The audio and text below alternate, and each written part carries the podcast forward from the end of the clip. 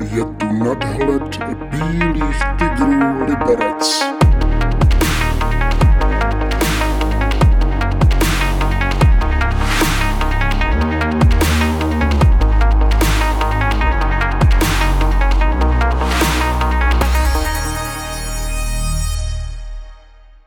Krásný dobrý den, dámy a pánové, kluci a holky, milí fanoušci dobrého hokeje a bílých tigrů především.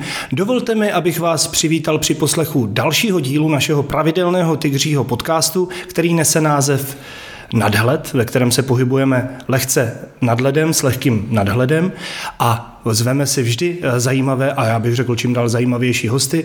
Dnes je tím hostem mládežnický trenér Bílých tigrů a nejen Bílých tigrů, eh, Honza Lucák. Ahoj Honzo. Ahoj a děkuji za pozvání. Honza celou dobu říkal, že není nervózní a teď, když jsem udělal ten úvod takhle jako z Partesu, že jsem ho vyšvih, tak ty si úplně znervózní. To mi to udivilo, no, jak to má hezky. Uh, Honza se nezapře už vlastně, když jste slyšeli první věty jeho, on má mm, takový, jako řekl bych, severomoravský přízvuk, trošku krátký zobák. Je to tak, no. Jo. Snažím se na tom pracovat, ale... Protože Honza, Honza je z Třince, ty jsi vlastně třinecký rodák, hokejový odchovanec. Ano. Uh, a my vlastně jako Bílí tygři jsme se rozhodli eh, tu hegemonii Třince narušovat tím, že ty kvalitní lidi přetahujeme z Třince do Liberce. No, tak nějak by to mohlo být, ale, ale nevím. Je to samozřejmě e, otázka nějakého štěstí, že se mi to podařilo a, a nějaké schody okolností, ale netvrdil bych zase úplně, že, že jsem nějaký mistr světa, takže... A my ať nezačneme u Třince, protože samozřejmě se bavíme v podcastu Bílého tygra, tak já bych začal u Liberce, pak bychom se vrátili zpátky e, místopisně i v čase e, a přes Rusko bychom to vzali zpátky do Liberce. No, se projedeme trošku. Se trošku projedeme. No, to... Jak se ti líbí, vy jste vlastně se svojí ženou, s Nikol, tak jste no. první sezónu máte za sebou v, u Bílých tigrů v organizaci, tak jaké jsou tvoje pocity, vaše pocity? Já budu mluvit za sebe, nebo eh, Nikol už tady byla, ale já jsem nadmíru spokojený. Já jsem, musím říct, že jsem nečekal, že budu až tak jako nadšený z té organizace, jak funguje a, a už to můžu s něčím srovnat, protože už jsem byl v Třinci, byl jsem v UFě, teď jsem tady a musím říct, že mně se líbí prostě, jak je to nastaveno celkově ten klub, že je to opravdu uh, Eh, fungující mašina eh, vnitřně a, a hrozně se mi tady líbí. Lidi jsou strašně fajn a celkově i město. Já jsem opravdu jako tím, že jsem se pro to rozhodl, tak jsem nelitu ani, ani vteřinu mm. za ten rok. Takže věřím, že to bude pokračovat i dál a že budu přínosem i, i pro Tigry se to hrozně dobře poslouchá, eh, že, že jsi z toho takhle nadšený, protože ty jsi vlastně jako do té doby prošel dvěmi jinými organizacemi, které taky ale skvěle fungují. No, je to tak, jako já, je to všechno o štěstí, je to, je to, měl jsem možnost, jako tím, že jsem v Třinci vyrůstal, vlastně, tak eh, pak jsem ve 20 letech skončil s hokejem, pak jsem se k hokeji vrátil už eh, jako trenér mládeže v nějakých 21, dvou letech tam jsem vlastně fungoval 10 let a, a takže ten Třinec byl v podstatě jako eh, taková jasná volba tím, že tam člověk vyrůstal a, a měl tam eh, to zázemí, takže se to nabízelo, abych byl tam. Mm. Samozřejmě potom přišla, přišla ta doba po těch deseti letech, kdy jsem si říkal, že už je třeba se trošku okysličit a asi každý trenér nebo každý hráč chce vždycky zkusit nějaké zahraničí. No a já jsem se rozhodl eh, opustit tu komfortní zónu a, a přišla tam možnost uh, pro, já promiň, já vím, ty jsi opustil komfortní zónu, ale kvůli tomu, že jsi tam potřeboval jít za svojí ženou. Že jo, takže to zase jako Taky, to, já bych řekl, ale... že to je z jedné komfortní zóny do trošku jiné komfortní zóny.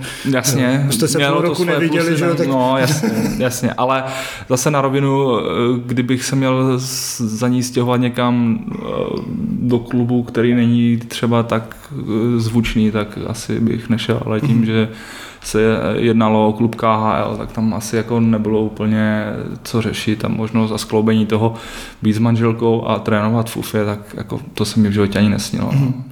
Já se, já se zeptám ještě pořád, se vracím k tomu Liberci. Uh, trénují, eh, pardon, skautují se trenéři tak, jako se skautují hráči? To znamená, že si tě někdo vyhlédl vlastně a řekl, hele, pojď trénovat k nám, my tě chceme, nebo?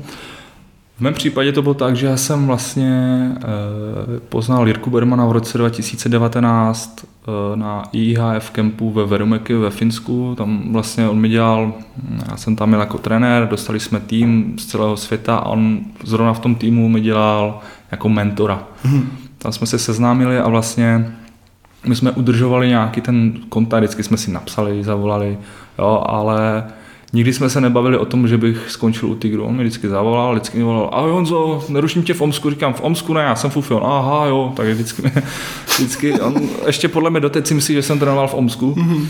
ale vždycky... Je to odborník. Je, na slovo zatej. Ale mi zabije. Ne, on, se, on se soustředí na ten hokej, jo? barvy a loga ho nezajímají, on prostě no, no. jde mu o tu hru. Takže tam jenom o hodinu z časového pásma se ustřel, ale, ne, ale, ale tam jsme se vlastně poznali v tom Verumeky, napsali jsme si vždycky nějakou zprávu nebo zavali.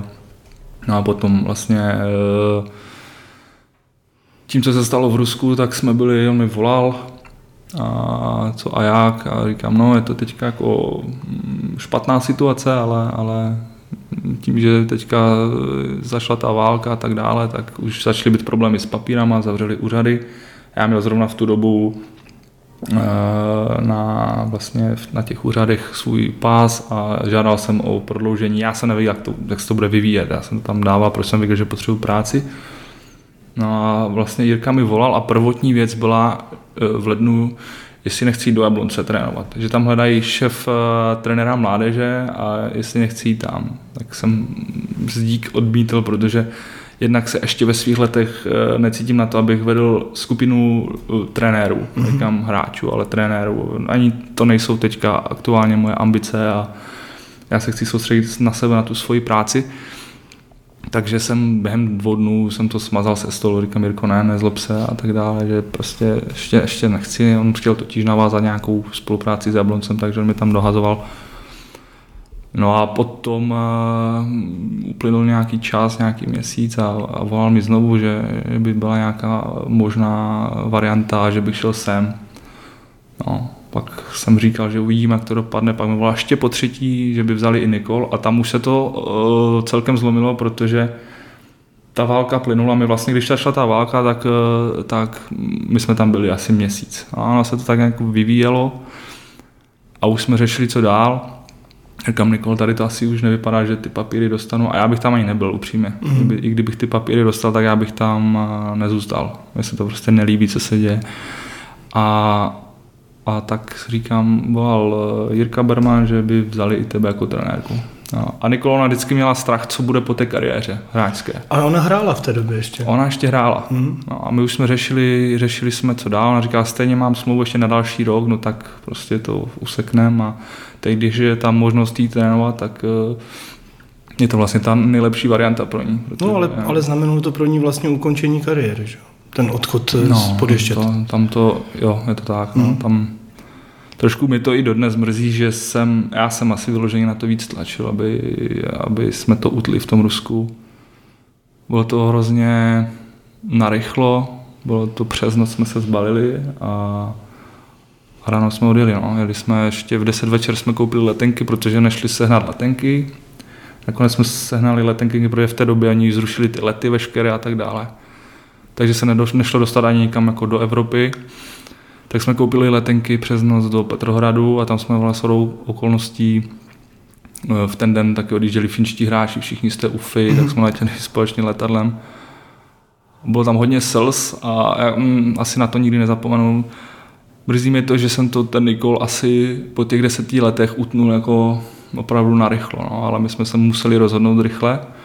Ale myslím si, když se k tomu vrátím, jsme tady a myslím si, že všechno zlé k něčemu dobré a teď se to v to dobré obrátilo a já jsem hrozně rád třeba, že i ta Nikol teďka dělá tu hlavní trenérku ženské šestnáctky na Slovensku, že byla hozena do vody a, a má tu možnost, že jí to zase kompenzuje takovou tu, tu bolístku toho té kariéry, že byla tak rychle ukončená. A myslím si, že i ona je A, spokojená. a nepřemýšlí Nikol, že by si oblíkla tygří dres, jako za tygřice? No, jsme tam jako trenéři, takže možná už... už By byla hrající trenérka zase. Byla že? by, ano. ano, Jo. ano a Já si myslím, si- že ona by to dala, ne? Ještě docela, jako, že Dala, ale ona asi moc nechce.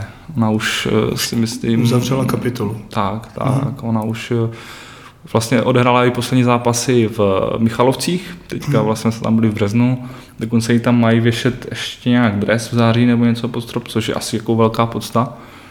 Ale myslím si, že už asi jako do zápasu ji nedostane. Možná do nějakého tréninku, když, když si půjde ťuknout, asi jo, ale, ale že by hrála, ona zase říká, že jako hm, takhle už to má uzavřeno v sobě. No. A když se, pardon, vrátím k tomu teda, jestli se skautují trenéři nebo ne, je to u trenérů si myslím spíš o kontaktech, eh, kdo se s kým zná na doporučení. Není to tak, že by někdo seděl v hledišti a koukal se, jestli se tam, mm, jak funguje ten trenér na té střídačce, tak je to spíš o těch kontaktech. Mhm. Když se podíváš vlastně na ten vývoj v Rusku, eh, tak i z, tého, z tohohle úhlu pohledu si myslíš, že je to dobrý rozhodnutí eh, vlastně odjet od tamtuť a a přijít do Liberce? Určitě. Já, já musím říct jednu věc. Eh, To, co se děje, mě, mě, se to, mě je z toho jako zlé celkově. To prostě to není dobrý. Ale zároveň musím říct, že já jsem tam poznal strašně moc dobrých lidí. A nejde to úplně eh, tak jako globalizovat, vy jste Rusy a vy jste všichni jako idioti, protože znám spoustu Rusů v té UFě, kteří jsou strašně fajn lidi a strávil jsem tam s něma i čas mimo, mimo hokej a jsou hrozně fajn a jsou takový otevření rádi pomůžou. Já si dodnes píšu s dvěma, třema lidma z Ruska a jsou fajn. Je mi to líto, že se to děje, je mi to líto, že se tam pravděpodobně nebo ani už nikdy neukážu, ani se prostě rozloučit, protože taky jsem se tam nerozloučil.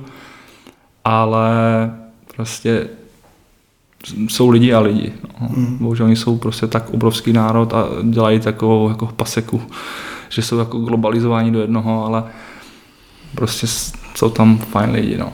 Vy jste tam strávili rok, společně jednu sezónu. Mm. Rusové hokej milují, je to tak? Je to tak, no.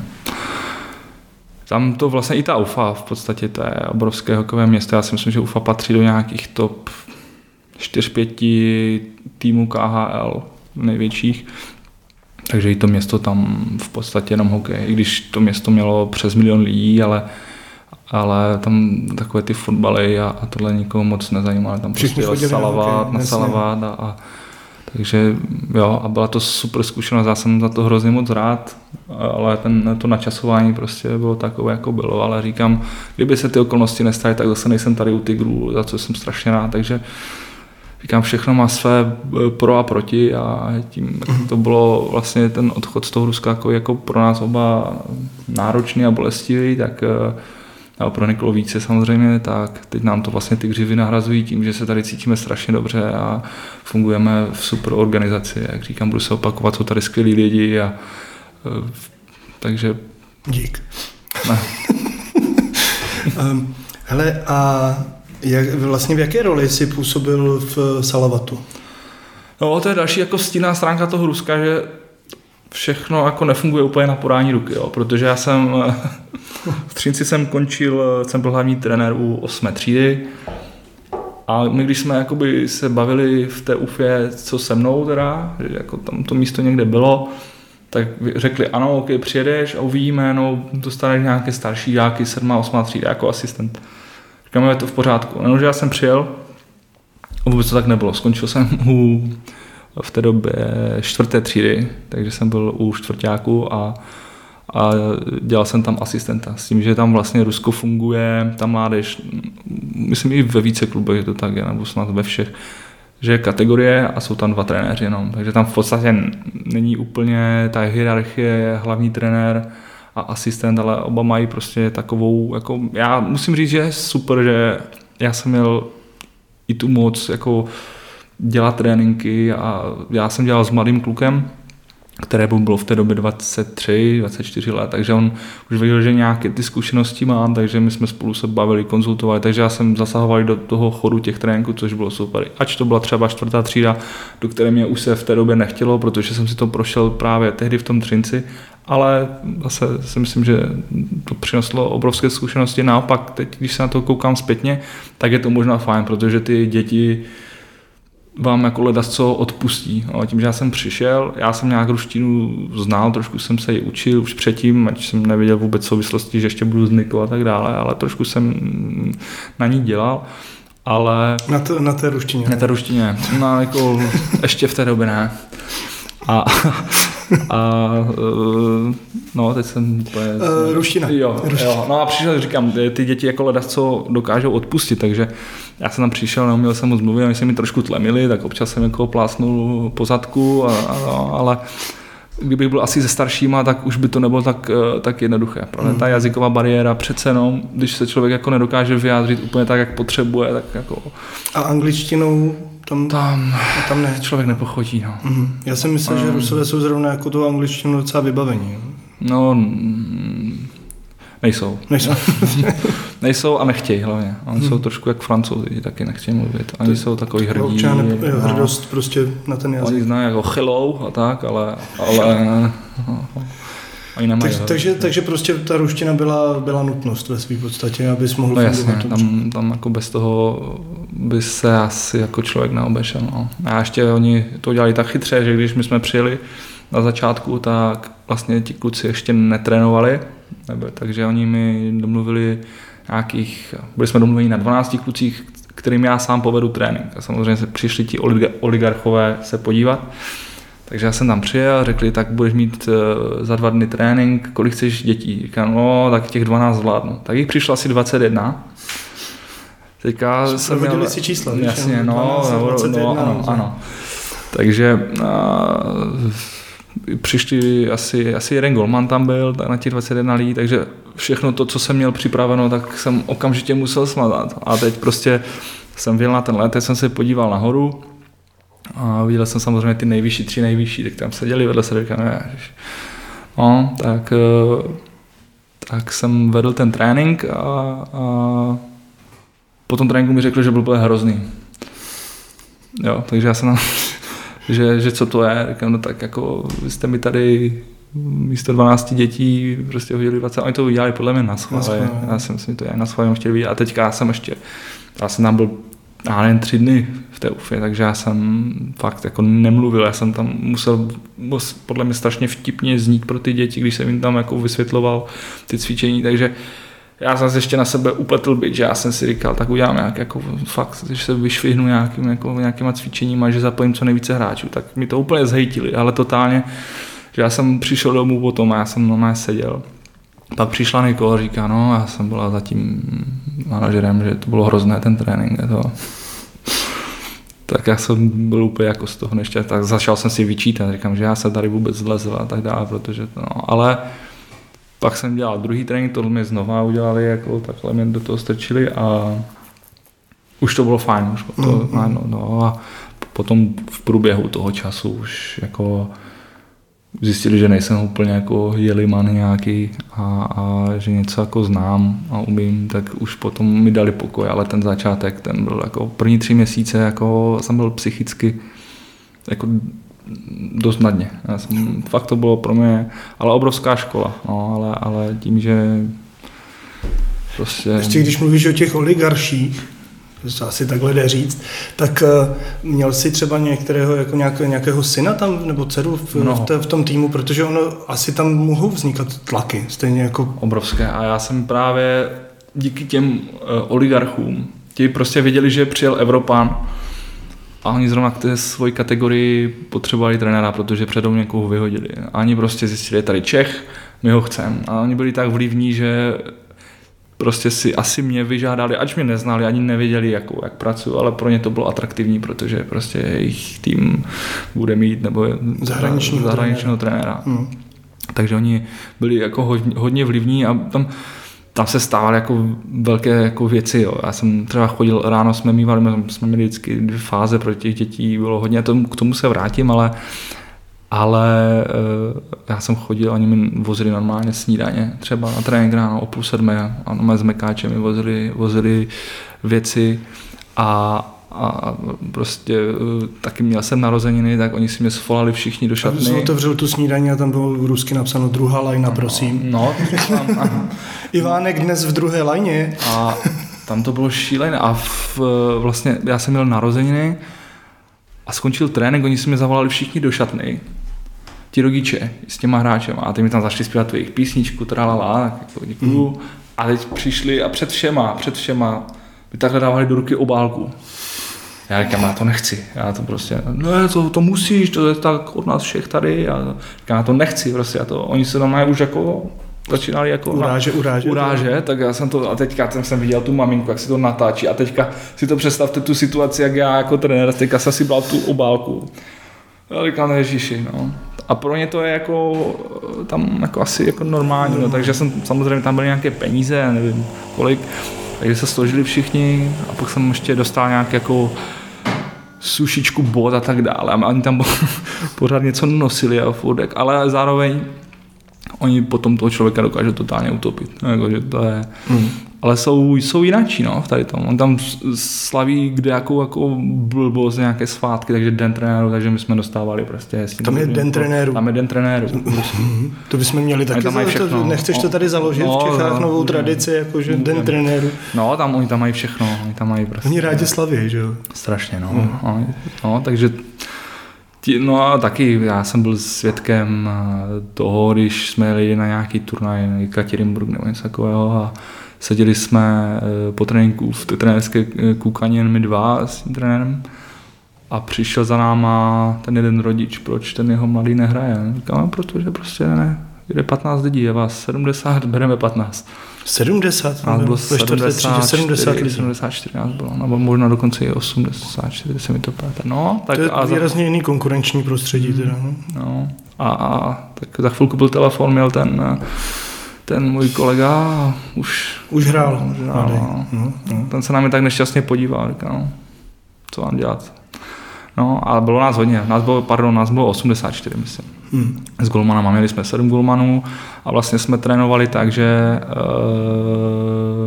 ráno jsme, protože v Rusku chodí děti buď do školy ráno, nebo odpoledne. Takže ti, co chodili odpoledne s nimi, jsme byli ráno, takže má takové ty rozcvičky. Takže byli na dvě, na dvě party jo, nebo i navíc. Jo, jo. Oni málo kdy jsme se sešli, že bychom měli, ale stávalo se, že bychom dělali pro všechny ten trénink, ale to ani jako nejde. To je jak veřejný bruslení potom, že to je... No, ale v Purs jsme třeba dělali tréninky ve 40 lidech a představte si, že jste dva trenéři. A ještě já s tou jako ruštinou, neruštinou v podstatě. Takže pro mě to byla taková škola, že já jsem za to hrozně rád, no, ale Jaký bylo slovo takový jako nejdůležitější, který bylo potřeba se naučit brzo eh, v té ruštině, aby ty hráči... to, to zní, že tě nabádám k tomu mluvit prostě. Jo, tak si právě jsem si vybavoval nějaké slovíčka, ne, jo, no, nevím. Přijde. Kataj, kataj, jako brusly. No. Brusly, mm, jasně. To bylo jako vždycky asi nejvíc, no. Je srovnatelná uh, struktura mládežnických soutěží s tou českou? Vůbec, vůbec. Tam si jedou, každá, každý ten ročník tam to mají dokonce tak, že eh, vy jako trenér přeberete, nebo si vezmete v přípravce ty hráče a jdete s nimi celou dobu. Nebo ti dva trenéři. A málo kdy se, i když u nás se stalo, že v sedmé třídě vyhodili trenéra za výsledky, Fakt. Jo, ale tam z okolností byl zase od generálního manažera syn a mu se to nějak nelíbilo. Takže oni ho sesadili sice jako hlavního trenéra, ale udělali mu ještě vyšší funkci, takže on nás potom chodil kontrolovat. To bylo tak, jo, to se vyhazuje jo. nahoru, to, no, to se no, dělá i v Čechách. Já si myslím, že on si moc nestěžoval. ale ty soutěže mají jinak. Oni to mají po ročnících tím, že jich je hodně, takže tam, tam jedou prostě hmm. po ročnících a, a vlastně ti žáci do nějaké páté, šesté třídy hrajou jenom v úvozovkách takový ten svůj kraj, takže ne, kolem, jak se říká, kolem, komí, kolem 1500 kilometrů. No, kolem 1500 Nejbližší zápas UFI byl, eh, tuším, Čeliabinsk, ten byl tisíc. A to se jezdilo vlakem. Jo, to jsem se chtěl zeptat, jestli hmm. se jezdilo vlakem. Jezdilo se vlakem, občas se lítalo, když potom byla nějaká Moskva nebo Soči. No. Ale já jsem většinou zůstával teda doma, protože vždycky odjel ten jeden tým, nebo těch 20 a ten druhý se musel a se postaral. To, no. hmm. Takže Taky mám příběh s tím, že jsem uh, měl svůj první zápas, trenér odjel někam do Soči nebo kam jeli na turnaj a zůstal jsem uh, na zápasy s Magnitogorskem. A to bylo asi po měsíci. A tak jsem tam se postavil, jo. Samozřejmě už jsem viděl v dálce opět pan velký manažer mládeže tam seděl. No a co se nestalo, tak přijel ten Magnitogorsk, nějak jsme to hráli, já jsem tam něco žvatlal tou svojí neruštinou a najednou jsme dostali góla a teď přijel náš obránce, který napálil našemu golmanovi. A oni se začali mlít, takže jako ti spoluhráči mezi sebou se začali... Čtvrtáci. Mm, tam to bylo jako v tomhle úplně šílenost, no. takže se začali mlátit. Tak já jsem na té střídačky jako nevěděl, jestli tam mám běžet, nebo, nebo no, tak přijel na střídačku, teď jsem mu něco tam říkal, tak začal třískat ještě tou hokejkou. To kdyby mi udělal někdo tady v Liberci, tak už tady v životě jako nepřijde. Mm, mm. Ale tím, že já jsem si, já jsem vůbec nevěděl, jaké já mám vůbec pravomoce, jestli to můžu udělat, jestli když ho vyhodím toho kluka ze zápasu, jestli mi tam nebudou čekat dva lidi v kožené bundě někde, tak já jsem byl v tom úplně jako bezmocný, no. To bylo obrovská škola. No. A tam ty děti jsou, jako musím říct, hodně jako rozmazlená. Mm. Já jsem se zrovna chtěl zeptat, že se říká, že děti jsou na celém světě stejný. Mm. Zažil jsem z těch 80 lidí jako jich třeba pět fajn kluků. Mm. To je málo. No, to je málo. I rodiče, jako tam taky to je... Ani vlastně vy musíte jako trenér zavít první ty děti. Na kolem vás projdou kolikrát. Prostě, a jdou i s rodičem a oni prostě v tomhle. To to je, to je, tady to je dobrý. Tady jako, co se týká kluků, ty křích jako mládežníků, tak Hmm. já furt, já furt odpovídám Furt na pozdrav. pozdraví, jo. Pořád na pozdrav no, vlastně. Je to super jako na To, no. a přesně, a vůbec mi to nevadí. Jo, přijde No. mi to dobrý, tak No. prostě hol 20krát pozdravím, když kolem procházejí. Občas mám pocit, že se trošku u toho smějou ty kluci, že to dělají schválně, ale, ale je to Jo, lepší, než když projdeš. lepší. jo. No, a je to super. Tady jsou, jako kluci jsou hrozně moc vychovaní tady v tom. Ale to konkurenční prostředí, který tam je, tak to je pro hokej samozřejmě dobře, že jo? Je, ale to, tam se hrozně těžko tvoří nějaký kolektiv u těch dětí. Tím, že oni jsou, jednak jich je hodně, jednak jsou rozházení, jednak my jsme neměli svou šatnu, takže oni si furt brali věci domů. Hmm. Takže vždycky jsme se, my jsme trénovali na té hale KHL většinou, přímo na té hlavní. Takže my jsme se vždycky scházeli tam, ale oni si brali věci s sebou vždycky. A je to jako prakticky jako nemožná věc tam vytvořit mezi něma v tom věku, v té čtvrté, páté třídě nějaký kolektiv. Ono se tam potom každým rokem ubírá 25 hráčů. No, takže oni potom už... Dobrý si to. to. No, je, je. Ano, potom už opravdu u těch dětí není vidět ještě úplně jako i rozdíl, bych řekl, ale už potom ta šestá, sedmá, osmá třída nahoru už, už jak se to, ta pyramida jako opravdu funguje, tak to už potom opravdu ty zápasy a i ty tréninky, to už fakt bylo na jiném levelu, no, než tady.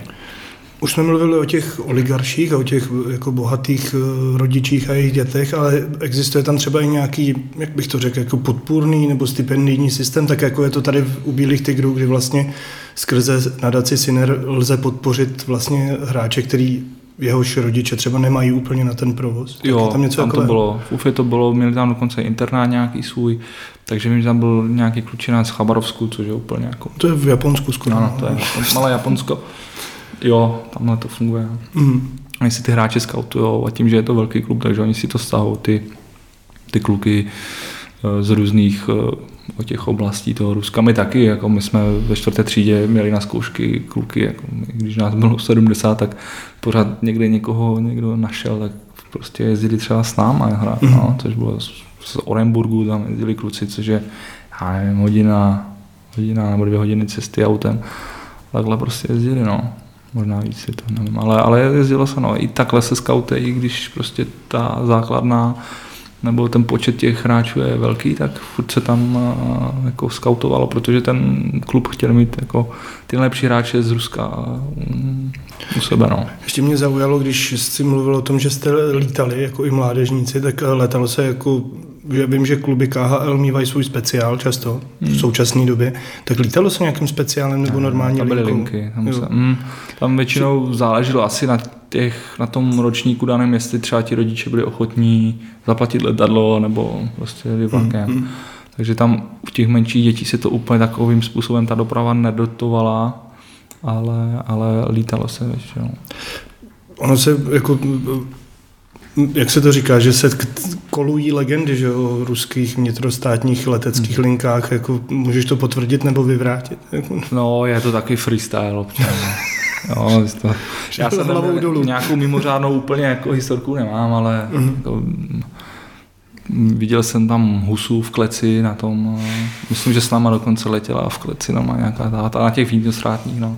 Ty, ty jakové ty eh, mezinárodní, co byly, což už teďka jako nejsou, tak byly v pohodě, ale takové ty, když jsme, já nevím, jsme občas jeli do Moskvy s Nikolou, jsme potřebovali na ambasádě nějaké věci pořešit, takže jsme jako i lítali tam, takže, ale nemám nějakou mimořádnou, já jsem tam nebyl zas tak, tak dlouho. Nikol by vám asi řekla, kdybyste se ptali. My jsme ale... s Nikou o tom mluvili, uh, ona si pochválila třeba kuchyně ruskou, že, že vlastně Jo. jako tam hro, ty, ta, ta ruská kuchyně i ta tradiční, takže je moc dobrá. Ona trošičku podobná slovenské, že jo?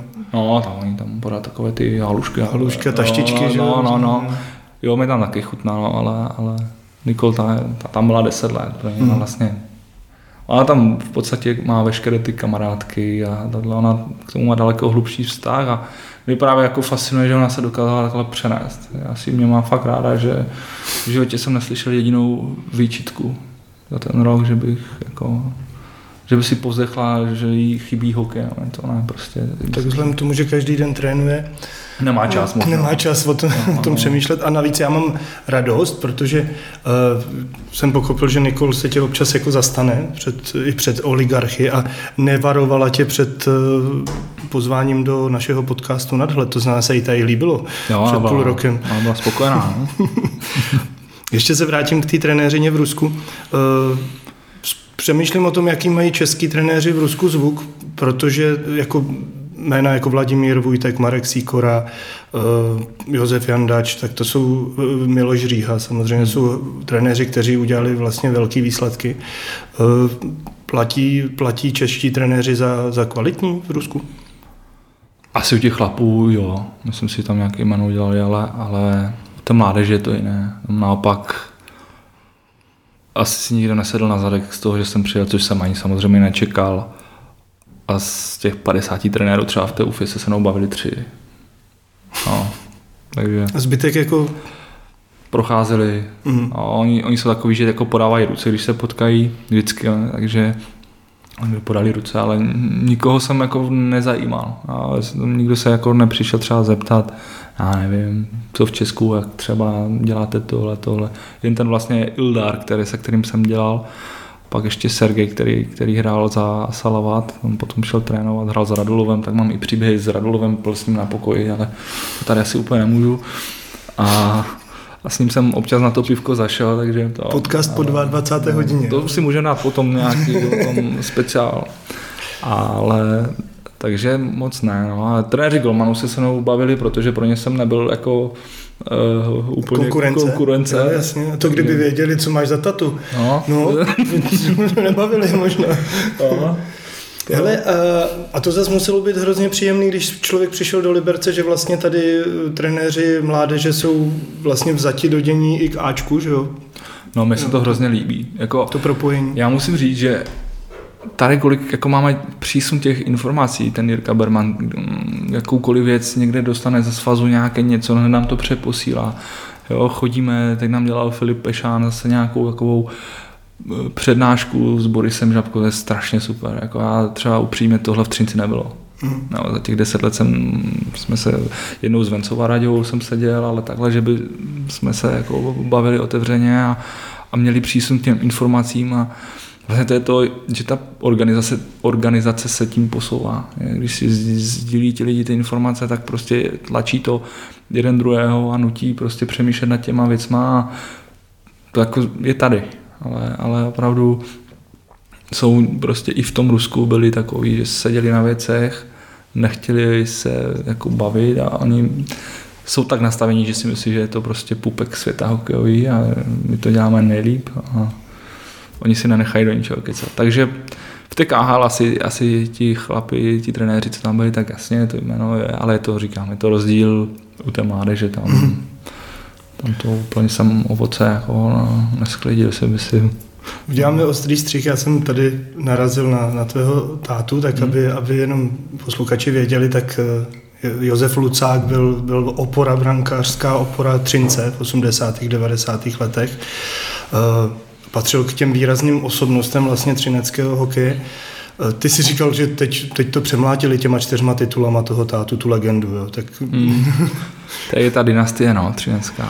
A jaký bylo vlastně vyrůstat? Asi to byla hokejová rodina, hokejový prostředí, že jo? Bylo, bylo. Já jsem od malička byl na zimáku a už když hrál, tak jsem chodil do kabiny Ačka a už jsem se tam motal a potom jsem začal hrát. On, eh, on potom už skončil s, s chytáním, dělal trenéra, takže mi dělali dlouhé roky jako trenéra. Já jsem měl jako velmi přísný režim a jsem za to strašně rád, že mi Že že tatínek byl přísnější na tebe než na ostatní, No aby jasně, se já neřeklo, jsem, že... Já jsem jako musel pořád trénovat, ale on to myslel dobře, což je fajn. A taky jsme seděli doma pořád s tabuli, takže já už jsem v té páté třídě, už jsem věděl prostě... Ráno před snídaní nákresy. Vždycky byla máma, říká, už honek Josefe, a ještě chvilku. To bylo no, takže A netáhlo tě to dobrá, protože ty, ty, jsi, ne, táhlo, ty, ty jsi hrál v táhlo. koli, že jo? On mi tam pustil jedno a říká, že už tam nemám. On tam nechtěl, abych, abych chytal. Byl jsem asi ve třetí třídě, mi tam jednou vypustili, vůbec se nedostalo prostoru, úplně, jeden trénink, jenom. Tam se to zhodnotilo, že ne. Ne, on nechtěl, abych chytal, no. Asi to měl nějaký důvod, asi věděl, jak to... Martin Láska, že ho to taky zkoušel u svých synů, trenér brankářů, ačka ten má 50% úspěšnost. No, Jo, No, že no, no. je je. starší syn, ten je v útoku, tam to ještě ohlídal, ale mladý už je v bráně. no, mě to taky tálo, já jsem doma taky měl betony a furt jsem jako lítal v bráně, no, ale, ale nechtěl prostě, no, takže, Mhm. takže, no, takže mě vlastně v tom Třinci, Třinci mě trénoval, já jsem vlastně, potom s ním byl i kolega, že protože já když jsem potom začal trénovat, tak eh, tak jsme seděli vedle sebe u stolu a my jsme spolu strávili jako spoustu hodin a času a, a, a mě strašně, jako musím říct, dobře připravil do toho hokejového života. Už tím prostě, že jsem vyrůstal v tom, v tom režimu nějakým hokejovým a, a, a jako předával mi ty, já jsem postupně nasál ty věci a předával mi ty zkušenosti. Ač, jsem, ač mi to třeba nevyšlo jako hráči, ale já mám, nebo si myslím, že mi dal takovou průpravu do toho hokeje, že, že z toho těžím jako doteď. Hmm. No. Ty jsi měl vlastně možnost sledovat eh, v přímém přenosu, když to řeknu, eh, tu, ten třinecký vzestup vlastně z nižších soutěží přes, eh, přes samozřejmě postup do extraligy, první titul, nová arena eh, a až vlastně po tu, po tu hegemonii. To ještě si byl v Třinci vlastně, když vyhrávali teď ty tituly, než si odešel do Ruska. Jak, jak, vlastně, jak to člověk vnímá, jak to, v čem si myslí, že vlastně ten, ten úspěch tkví tady toho třineckého klubu? To je těžká otázka. No. Myslím si, že jednak se tam pracuje dobře. Myslím, že mají dobré typy asi na hráče, umí to jako dobře poskládat. Myslím si, že umí zaplatit. Toto A- zázemí tam bude asi v zázemí, ocelárnách velké. No, takže umí ty hráče zlákat, ale, ale v čem si myslím, že tkví ten úspěch je v tom, že si umí dobře asi vybrat hráče a umí, umí si vybrat prostě typy hráčů, které umí přesvědčit jako o tom nějakém herním svém systému a daří se jim to. Evidentně prostě i s tím hokejem, jaký hrají, tak, tak prostě dělají tituly a vlastně o tom to je. Když každý jako nadává, že to není úplně koukatelný hokej, není, tam je taky ne, mně se to taky nelíbí. Taky se mi to nelíbí, ale v tomhle asi jim to funguje a mají teďka prostě tady tuhle tu dynastii, ale my to utneme letos tygři, takže... Že, no. No. Já právě chci říct, že nebýt Třince, tak vlastně by se dal, dali Tygři považovat za nejúspěšnější klub poslední dekády. Hmm. Jo, čtyři prezidentský poháry, tři bro, zl, stříbrný medaile, jedna zlatá. Uh, rekord extraligový v počtu výher, v počtu bodů v, v základní části. Uh, my jsme se bavili o rozdílech, ale v čem naopak ty, ty dva kluby fungují podobně, že, že jsou opravdu vlastně dlouhodobě úspěšné? Eh, Po hokejové stránce? Po, nebo... po hokejové, ale i vlastně i třeba ve stránce fungování, protože ty vidíš do, dovnitř. Jo, tak to jsou jako a, rozhodují detaily, si myslím. Tady třeba si myslím, že ty detaily jsou víc promyšlenější a ten chod je jako víc rozpracovaný do nějakých určitých jako stran a každý, každý funguje nějakým způsobem eh, na tom, na čem má a je jako těžko takhle říct, ale, ale funguje to principiálně stejně, ale, ale jsou detaily, které my tady u Tigru umíme líp. Mm. Já si myslím, to mládeži. Já bych vyzdvihl něco, co není detail úplně podle mě. Eh, díval jsem se vlastně na zapojení hráčů do 23 let v posledním extraligovém ročníku. Bílí tygři vlastně nechali nejvíc prostoru hráčům společně s Plzní. Vlastně jsou ty dva týmy hodně odskočený. Třinec naopak nejmí prostoru hmm. hráčů do 23 let. Trénoval si eh, jak v Třinci mládežníky, tak i v Liberci. Eh, čím to myslíš? Je, je to až v tom Ačku, tím, že vlastně ten trenér má jiný přístup, nebo už je to tou prací s mládeží? Tak samozřejmě ten hráč, ti kluci by to neměli dostávat zadarmo. No, zároveň si ale myslím, že když vidím nějaký potenciál nějakých mladších hráčů, tak, tak jako tu šanci by měli mít. Ale tam prostě uh, Třinec byl vždycky jako ambiciózní, vždycky, takže pokud ten klub má peníze na to, aby si zaplatil nějaké uh, hráče, kteří jim to udělají, tak, tak uh, si ho třeba koupí. Jo, ale jsou kluby, které nemají úplně tolik peněz a tím pádem dostávají možnost uh, ti, ti hráči, ti mladší, kteří, kteří jsou potenciál, potenciálně prostě do budoucna pro ten klub fajn. No, ale je tam taky v Třinci, tam je vlastně Friday místek farma, takže oni ty mladší kluky strkají tam je vyhrát, ale je pravdou, že vlastně v, si nekecám, tam teďka žádný odchovanec v Ačku jako není. No. Ale tak samozřejmě byli tam třeba, jestli se nepletu, odchovanci jsou bráchové kovařčíci. No, ale ti přišli do Třince v, třeba v 8. třídě, jo. nebo v 7. třídě z Nového Jíčína. Jo, ale odchovanec třeba teďka aktuálně David Činčala, který, mm. který je v Pardubicích, je super kluk a s ním jsem taky strávil dětství vlastně, takže teďka je tam Filip Pavlík, s ním jsem byl no, v Paneláku, ten v Hradci. Tady to je rána, ty, no. No. Ne, nezmiňuji ho před Jardou Vlachem, protože on je furt druhý za ním. Hmm. V tvrdosti rány no. jako nemůže ho... Má dělobůh, no, Filip no. ten, to... uh, ty jsi asi s mnohými hráči vyrůstal, ale prošli ti i někteří jako rukama, jako co by trenéra mládežnického? Uh, No, no to tak dojíždí teďka, když jsem začal, nějací jako třeba junioři, co, co teďka hrajou a, a už jsou kluci třeba někteří, ale teď si nevybavím úplně konkrétně, na to nejsem úplně připraven, ale Vím, že jsou kluci už, kteří jsou někde i venku, ale, ale teďka, jako kdybych měl jmenovat na to, kdybych věděl, kdy přijde ta jako otázka, tak odhadu, se... Odhadu třeba Lukáš Jašek třeba? Ne, toho se netrénoval ne, ještě. Ne, jsem ale, to zkusil. No, no, ne, tohle ne. To, protože to je jméno, který zase spojuje Třinec a Liberec, protože hrál Jasně, vlastně ne. za Třinec tak za nás. A pak vystřelil zase do, za, do zámoří. To jsme mluvili o, o práci s mládeží v Třinci a teď se pojďme podívat na ten Liberec, protože my se rádi chlubíme tím, že vlastně kolik hráčů jsme zapojili do A týmu, ale ono velké množství kluků odešlo vlastně do zámoří, kde začínají dělat zajímavé kariéry. Eh, je to mezi trenéry známá věc, že v Liberci to dělají dobře, myslíš si? Protože ty jsi na to mohl koukat z té třinecké jo. strany a teď jsi tady. Úplně nezávisle, opravdu teď, to neříkám kvůli toho, že tady teď sedím jako liberecký trenér, ale já jsem Liberec měl vždycky jako úplně jako topku. Už potom vlastně, i když jsem poznal toho Jirku Bermana před těma čtyřma rokama, a začal mi vykládat tehdy v tom Finsku, jak to funguje tady, tak jako já jsem koukal říkám, no, tak to my jsme ještě jako hodně za. Jo, takže všeobecně jako ten, to vnímání si myslím těch lidí je, že ten Liberec je opravdu jako top.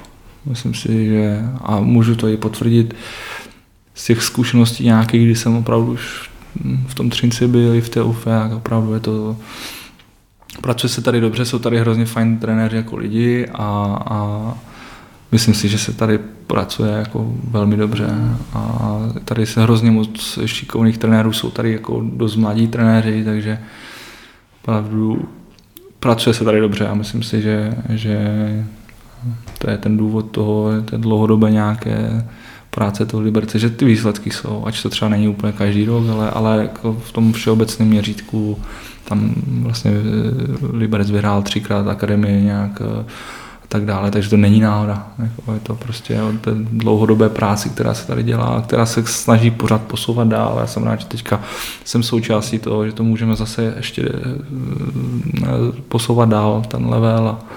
Jsme měli silnou generaci hráčů, do které patřil já nevím, Honza Ordoš, Dominik Lakatoš, Vítek Vaněček, asi si teď nespomenu úplně na, na všechny. Eh, Filip Pirochta tam v té době byl a hrál. Eh, a teď vlastně přišla nová, po nějakých třech, čtyřech letech, tak přišla nová generace, ve které je Kuba Rychlovský, Honza Šír. A zase čtyři roky a už vystrkuje růžky Jakub Dvořák. Opravdu ta, kde, kde vlastně začíná ta práce, nebo kde, kde už je jasný, že ten, že ten kluk na to bude mít a že, že prostě už si ho vychováváme pro A tým, nebo si ho vychováváme pro reprezentace a zámoří? No většinou, z většiny případů už se to dá jako rozpoznat už v těch jako brzkých letech, že ten talent nějaký ale vede k tomu strašně dlouhá cesta a ale, ale dá se už poznat už třeba i třetí, čtvrté třídě, že opravdu ten kluk je velmi jako talentovaný, ale vůbec to neznamená to, že ten hokej hrát bude. No, znám, mm. nebo mám i zkušenost s tím, že byli kluci, kteří ve třetí třídě neuměli pomalu bruslit, tak hrál slovenský národák v 16. jsem vlastně, a změnilo se to bruslení? Nebo? No, no, je pravda, že tam se to rozvíjí, a já si já samozřejmě srandu, ale, ale znám případy, kdy byli talentovaní hráči a v 8. 9. třídě skončili a, a naopak mám, mám obrácenou zkušenost, jsem kluka ve v Třinci posílal z třetí třídy do přípravky, co naučí brusy. A on prostě teďka je v 16. slovenské, což je úplně super. My tady máme krásný příklad Radima Šimka, který hmm. vlastně celou dobu hrál v, v mládežnických kategoriích za, za Benátky. Vždycky se ho občas vytáhli a ne a zase ho vrátili zpátky až vlastně na začátku, na přelomu dorostu a juniorky se teprve prosadil do Ačka. Hmm a udělal teda do Ačka, do, do Liberce, do Bílých tigrů a udělal kariéru, jako udělal. Mě vlastně k tomu vede, mě to vede k otázce, ty jako trenér, mm, je pro tebe víc talent nebo píle? Nebo... Píle, charakter a píle. Jo? Mm. A hodně kluci, že hrají na ten talent, ty talentovaný. No já, já třeba vždycky ten tým, který trénuju, tak pro mě je nejdůležitější mít ten charakter a, a prostě a tu píli. Já se na tom zakládám, aby, aby prostě byla disciplína. Jo, ono si spousta lidí myslí taky, že já jsem nějaký zlý člověk, že tam občas zvednu hlas, ale já mám prostě rád disciplínu, já ne, nemám rád prostě nějaké jako vysírky, nemám rád, když někdo něco prostě se snaží eh, ošulit a nemám rád, když se k sobě kluci chovají hnusně. Hmm. To prostě já to, takže, takže na tom si to zakládám a, a ten talent je fajn mít. Když se ten talent podpoří ještě tou bílí, tak je to úplně strop. Ale když je ten talent a, a chybí tam ta pokora a ta taková ta pracovitost, tak, tak jako, možná se s tím něco já, nějaká jako trošku parády, ale není to úplně ten level, kde by to mohlo být. No. Ale ale když opravdu člověk jako dře a, a jde si zatím a má to odhodlání, tak se mu to jednou vrátí. Vždycky to tak je. I v tom mm. životě všeobecně. Takže, Co do toho investuješ, to se ti tak, vždycky vrátí to tak zpátky. Je, to tak mm. prostě funguje. Ty, jsi, ty vlastně v mládežnickém hokeji funguješ už deset, přes 10 let v tuhle tu chvíli. A jestli to dobře počítám, myslím si, že to počítám. Sezóna, 11. sezóna. No. Ty jsi vlastně skončil relativně brzo s hokejem a pak si zažil i i vlastně takový ten nehokejový život. Tak. Četl jsem si o tobě, že jsi pracoval v továrně jedné Hyundai, nejmenované no. automobilky, že jo, no Hyundai, no. říkají Hyundai. a, a taky, že jsi dělal recepčního na hotelu. Je, je to vlastně eh, taky dobrá zkušenost, že, že si člověk zažije ten jako nehokejový život? Je, pro mě, protože si toho člověk si myslím váží daleko víc potom, že se dostane tam, kam se dostane, že má tu možnost trénovat a nemusí ráno vstávat na šestou do fabriky. No. A vrátíš se pak zpátky k tomu hokeji, víc si toho vážíš? Hrozně, no. Je to, je to, je to prostě fajn si to zažít, si myslím, každý by si to měl zažít, protože spoustu, zažil jsem i spoustu lidí, kteří třeba, nebo spoustu trenérů, kteří pořád jako na něco nadávali, ale oni měli ten přechod byli hráči, potom šli trénovat, měli to prostě zadarmo. Hmm. A já jsem si prostě okusil ten život i, i jako z jiné stránky. Jo, taky když jsem byl v Třinci, tak já jsem chodil do železáren na praxi. Jo, já jsem tam prostě fungoval. Takže už těch 16 jsem chodil mezi ty montérky a to, já jsem věděl, já to nechci prostě nikdy dělat. Jo, hmm. Ať jako já k tomu mám respekt a vážím z těch lidí, já tam mám spoustu kamarádů, kteří mi tam prostě dělají v těch železárnách, ale já jsem cítil, že nikdy nic takového jako dělat nechci. No a potom samozřejmě ta hokejová kariéra nebyla taková, jak bych si představoval, tam už jsem prostě si řekl, no tak už se musíš rozhodnout prostě na nějaký jako top hokej, to asi není. Ale no, tak, tak potom vlastně jsem skončil, tak jsem si hledal práci, tak, tak jsem byl tři čtvrtě roku, jsem byl v Hyundai, no. Jsem chodil na, na, na raní, pětkrát raní a pětkrát noční, no. takhle jsem fungoval a párkrát jsem zastavil linku, chodili mě kontrolovat Korejci, no, to byla taková, taková dřina docela. No. Na pás, pásová výroba nějaká. Mm, no, vlastně. se jelo. Mě teda zaujalo potom, když si říkal, že jsi pracoval tři roky v hotelu Steel jako recepční. To bylo Vitality. Vitality. Mm, jo. To bylo srandný. Ale, ale říkal jsi, že se domluvil s vedením hotelu na tom, že uh, budeš dělat noční na recepci a přes den budeš trénovat děti. Tak já jsem se chtěl zeptat, kdy jsi spal v tě, během těch tři, tří let. Málo. Málo a taky jsem byl protivá obrovský, teda musím říct. Já jsem naspal přes den třeba 3-4 hodiny. Takže Mezi no, tréninkama jsi šel zdřímnout? No, já jsem třeba skončil ranní směnu v 6 ráno, šel jsem domů, když jsem šel spát do půl dvanácté, už mi potom volali kolegové, boj, co spod s náma na oběd ze zimáku, takže jsem šel s těma na oběd, jsem tam jako spal. Ve dvě hodiny, ve dvě hodiny jsem začal trénovat, nevím, do nějakých čtyř, do půl páté, no a pak jsem šel třeba na šestou, protože se dělali dvanáctky na recepcích většinou, takže já jsem si šel sednout jako ještě na recepci. A tak to, je, krá, to je krásný, jak začíná prostě ta trenérská kariéra a teď já o tobě můžu říct, že jsi svazový trenér, že vlastně trénuješ reprezentaci. No, svazový, no. Do 16 let? Uhlek, holky, holky do 16 no. let. To je složitý věk, ne? Je, je. Je to málo kdo asi si to dokáže představit, ale... ale naopak, já myslím, že někteří si to zase rádi představí, no, ale... No, ale oni jsou hrozně fajn ty holky, ale potřebují trošku. Je tam je uh, takový jako... Já když přijedu s těma holkama, tak jako nemůžu se chovat tak, jak se chovám ke klukům. No, protože kdybych to dělal, tak ty holky se mi zase že nedám dohromady nikdy. Jsem Jirka Vozák, který trénoval, tady liberecký trenér, který trénoval dospělou reprezentaci ženskou, tak on říkal, já musím být na půl psycholog a na půl no, trenér. Jasně. To si člověk jako furt povídá, trápí tě něco a mm. chceš mm. něčím, no, no, ale, ale říkám, a jako tak, jak trénuju ty kluky, tak nemůžu trénovat ty holky, protože to by nefungovalo. Takže tam člověk si je musí získat na svoji stranu, a teď jako je tam strašně hodně vlivů, které dokážou ovlivnit chod toho, toho týmu, toho tréninku, toho zápasu. Oni jsou v tom věku jsou hrozně takové jako jestli všechno moc berou, takže oni pokazí střídání a tam sedí s hlavou svěšenou, takže s tím se musí člověk jako naučit trošku pracovat, ale jde to. Ono, když potom člověk jim dá tu důvěru, oni to asi si myslím, že i cítí a, oni vám to potom jako vrátí. Oni, když, když vám začnou věřit, si myslím, tomu, tomu chlapovi, tomu trenérovi, tak pak je to fajn, ale, ale je to taková, tím, že nám se tam točí hodně holek, takže my pořád jako opakujeme ty věci, pořád máme ty meetingy, takže některé holky to slyší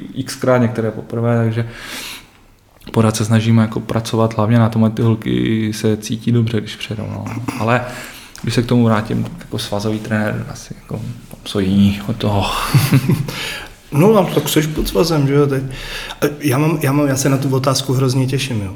Ono došlo v rámci, jako když trénoval tu šestnáctku českou, tak došlo na hodně pikantní souboj, musím říct.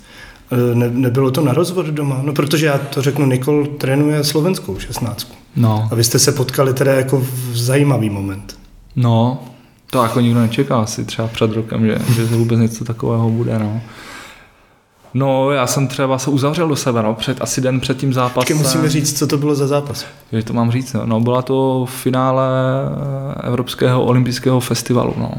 To víceméně v té kategorii nej... do 16 let. Do 16 let asi nejzávaznější zápas, že V té kategorii jako není nic většího, no. V těch no. 16 letech je to ta Evropská olympiáda. A, a proti no. sobě česká 16, slovenská 16 a manželé Lucákovi.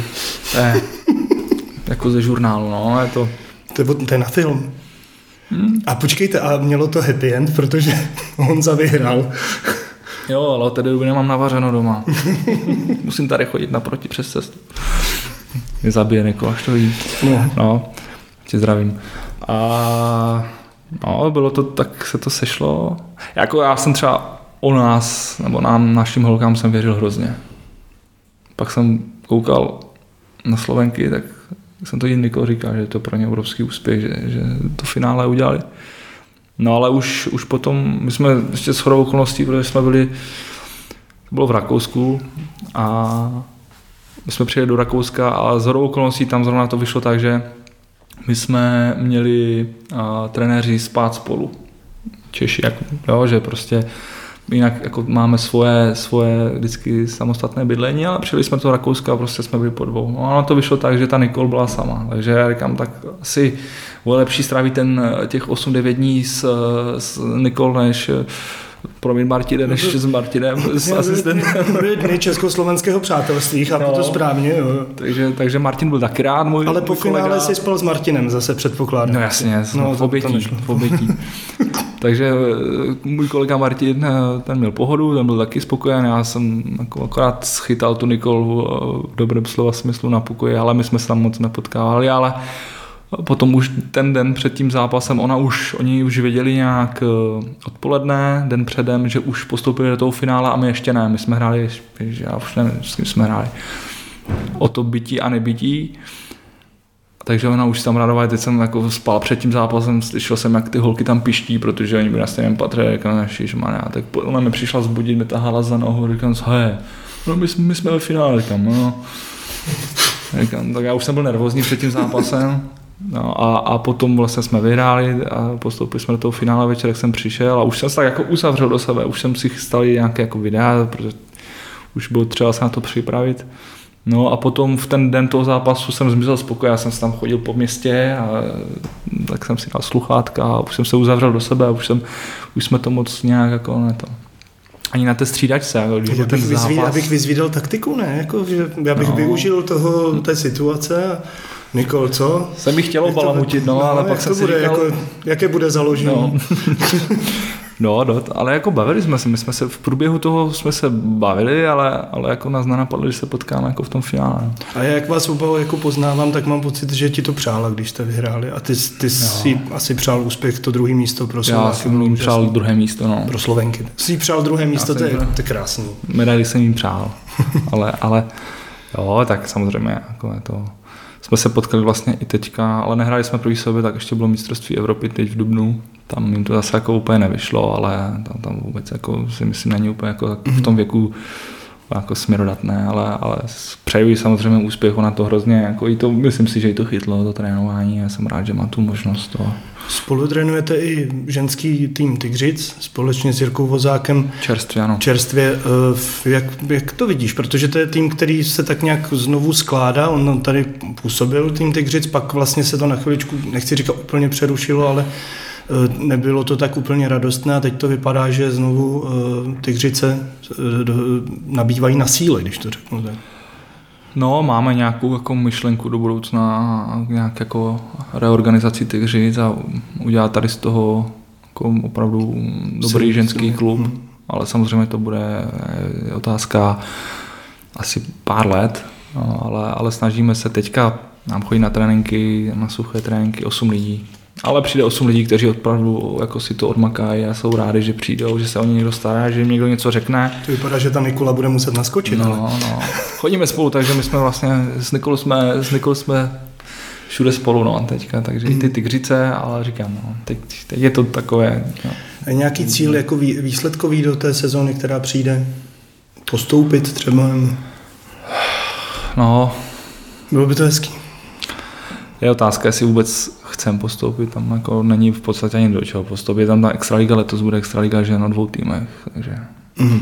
my ty ambice jako úplně asi takové nemáme, chceme to tak trošku asi ten tým trošičku obměnit a mm, dát tomu takový nějaký čerstvý nádech, ale uvidíme, to bude taková dlouhodobá práce, ale chceme teďka letos si těm holkám jako asi eh, věnovat v rámci nějakých dovedností a dát jim ty suché tréninky, protože ty, ty, ty ženské týmy to v tom Česku nemají, takže dát jim ten servis a uvidíme, co bude, jestli se nám podaří nějak jako do toho nějaké eh, finance zainvestovat a jestli si to třeba do nějakých pěti let nějak jako zvedne, tak to bude hrozně fajn. Máme nějaké takové jako myšlenky, ale zatím je to v plenkách, uvidíme. Já se zeptám ještě obráceně, jak přijímají hráči, mladí, mladí kluci, jak přijímají eh, ženskou trenérku. Protože ona samozřejmě Nikol trénuje i Ona má děti, tým. no. Ona má, ona má eh, třeťáky teďka letos, mm. takže to jsou takový ještě Oni berou takovou jako maminku, že oni vlastně i ten Jirka Berman mi tehdy říkal, že když, když brali někoho, tak že chtějí ženský element, že ty děti přece jenom, když jsou menší, tak, eh, tak, tak k té ženské mají blíž asi než k úřvanému Lucákovi třeba. Ty jsi takový impulzivnější. teda, no. Jsem, jsem, já jsem tím, že jsem tam z toho Slezska, my jsme takový. A já jsem jako rychlo nasírací, A zase to rychle jde pryč. E, Jo, jo, ale já jakmile třeba jdu na ten let, tak jako já už prostě se soustředím na ten trénink a já prostě mám takové jako ty nároky, možná si někdy až moc, ale nikdy to nikomu neuškodí. Ale, já jsem si vždycky říkal, že dokud na mě ten trenér řve, tak je to dobrý. Mm, Jo, to znamená, že, mi na ně, že mu na mě ještě záleží. Jo? Že jakmile přestane řvat, si říkám a, a konec. no, no, Jo, tak jo, jo, to- no, takže já, já, vždycky prostě si tu práci na tom ledě nebo na tom tréninku chci prostě odvést na, na tisíc procent, abych měl já i ten pocit, že jsem tomu týmu během toho tréninku něco přinesl. A, A ještě to je, ty to máš ještě dobrý, ale Milan Plodek, ten od, jsem. ten od září do dubna nemluví. Jo, já jsem slyšel, že byl divočák, no. Teď No, jsem jo, začal ten- konkurovat, no. Jo, ale ty nemáš chrapoty jako on. Ty Ne, vypadáš, že... zatím ne, ale já už stárnu, tak možná, možná potom budu jako Milan, bez hlasu. Ještě úplně na závěr. Já si tak vybavím, že když eh, výjdu z eh, Verkareny eh, v Třinci, tak koukám na Javorový. Tuším, že se ten kopec Ano. tak jmenuje. Když výjdu v, Li- v Liberci z Home Credit Areny, tak koukám na Ještět. Uh, to jsou, to jsou takový jako hodně podobný pohled, byť ještě je špičatý, Javorový je kulatý, ale já mířím tam, že mm, nepřemýšlíte s Nikol, že byste tady jak se říká lidově, zapustili kořeny, že, že byste zůstali v Liberci třeba? Chtěli bychom. A jako já tady nejsem, já jsem to říkal, já tady nejsem kvůli toho, abych tady udělal dvě sezóny, já zase jako odjel někam. A to taky není pro toho trenéra jako fajn. A pokud u nás bude zájem a budeme cítit, že to opravdu furt má ten smysl, tak tady chceme zůstat. Hmm. Jo, není to tak, že si sebereme čemodán za tři roky, čtyři a řekneme nashledanou, my jdeme zase jako dál, to tak není. Mm. Jo. Chtěli bychom tady zůstat, uvidíme, jestli o nás vůbec bude zájem. Možná třeba to bude jinak, nevím, ale, To, že se vám tady líbí. ale líbí se nám tady. Já jsem třeba opravdu jako město a to, ty hory okolí a já jsem tady z toho jako fakt jako nadšený zatím. V červenci se uskutečňuje letní tygří challenge. No, no. No. Ty, Milí posluchači, kdybyste viděli teď ten obličej. Eh, jo, tak zdá se, že, zdá, se, že Honza, zdá se, že Honza už ví, že poběží. no poběžím. Půjde, půjde. No, poplazím. A Už, a loni si... No, šel jsem. Loni si šel a čas si pamatuješ? No, pamatuju. Kolik, kolik? No, není důležité. Došel jsem. Ne, mě, mě by zajímalo, jestli jsi rychlejší než já, nebo ne. Podle mě byl každý rychlejší. Nikola běžela taky asi, že jo? Ta byla rychlejší no, než ty. Tak ona je čipera, má 50 kg. To je fakt. Já už no. jsem tak jako medvídek, no. Pro mě jako... Ale ne, tak o, o tom je ta tygří challenge, že to si může opravdu vyzkoušet každý a není důležitý v jakém čase, ale je důležitý výjít nahoru. No, to, tak. o tom to je. Nejvíc trapné bylo, když mi tam kluci fandili nahoře, kteří to vyšli a pojďte pane trenér, a tleskali mi, říkám, to potupa. a tam se dobře samozřejmě, ale... A, tak my ti každopádně už teď děkujeme za tvůj závazek, že prostě tygří challenge dáš a my určitě na webových stránkách No. čas Nebudem si tady Honzi, říkat Lucáka, Honzi Lucáka zveřejníme po úpravě třeba nějak. Radši ne.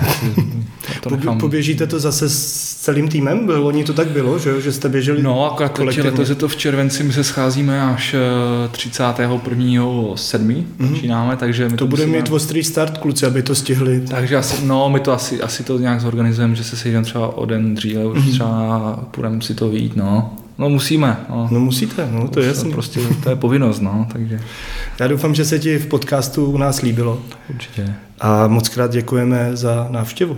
a Já ještě jednou děkuju, bylo to super a ještě jednou děkuju za pozvání. Naším dnešním hostem byl trenér mládeže a ženského týmu nejen Tigřic, ale i českého 16-letého národního týmu Jan Lucák. My mu děkujeme za návštěvu a v tuto chvíli se s vámi loučíme od mikrofonu Martin Karlec a od technického pultu Honza Čermák a Tomáš Novotný.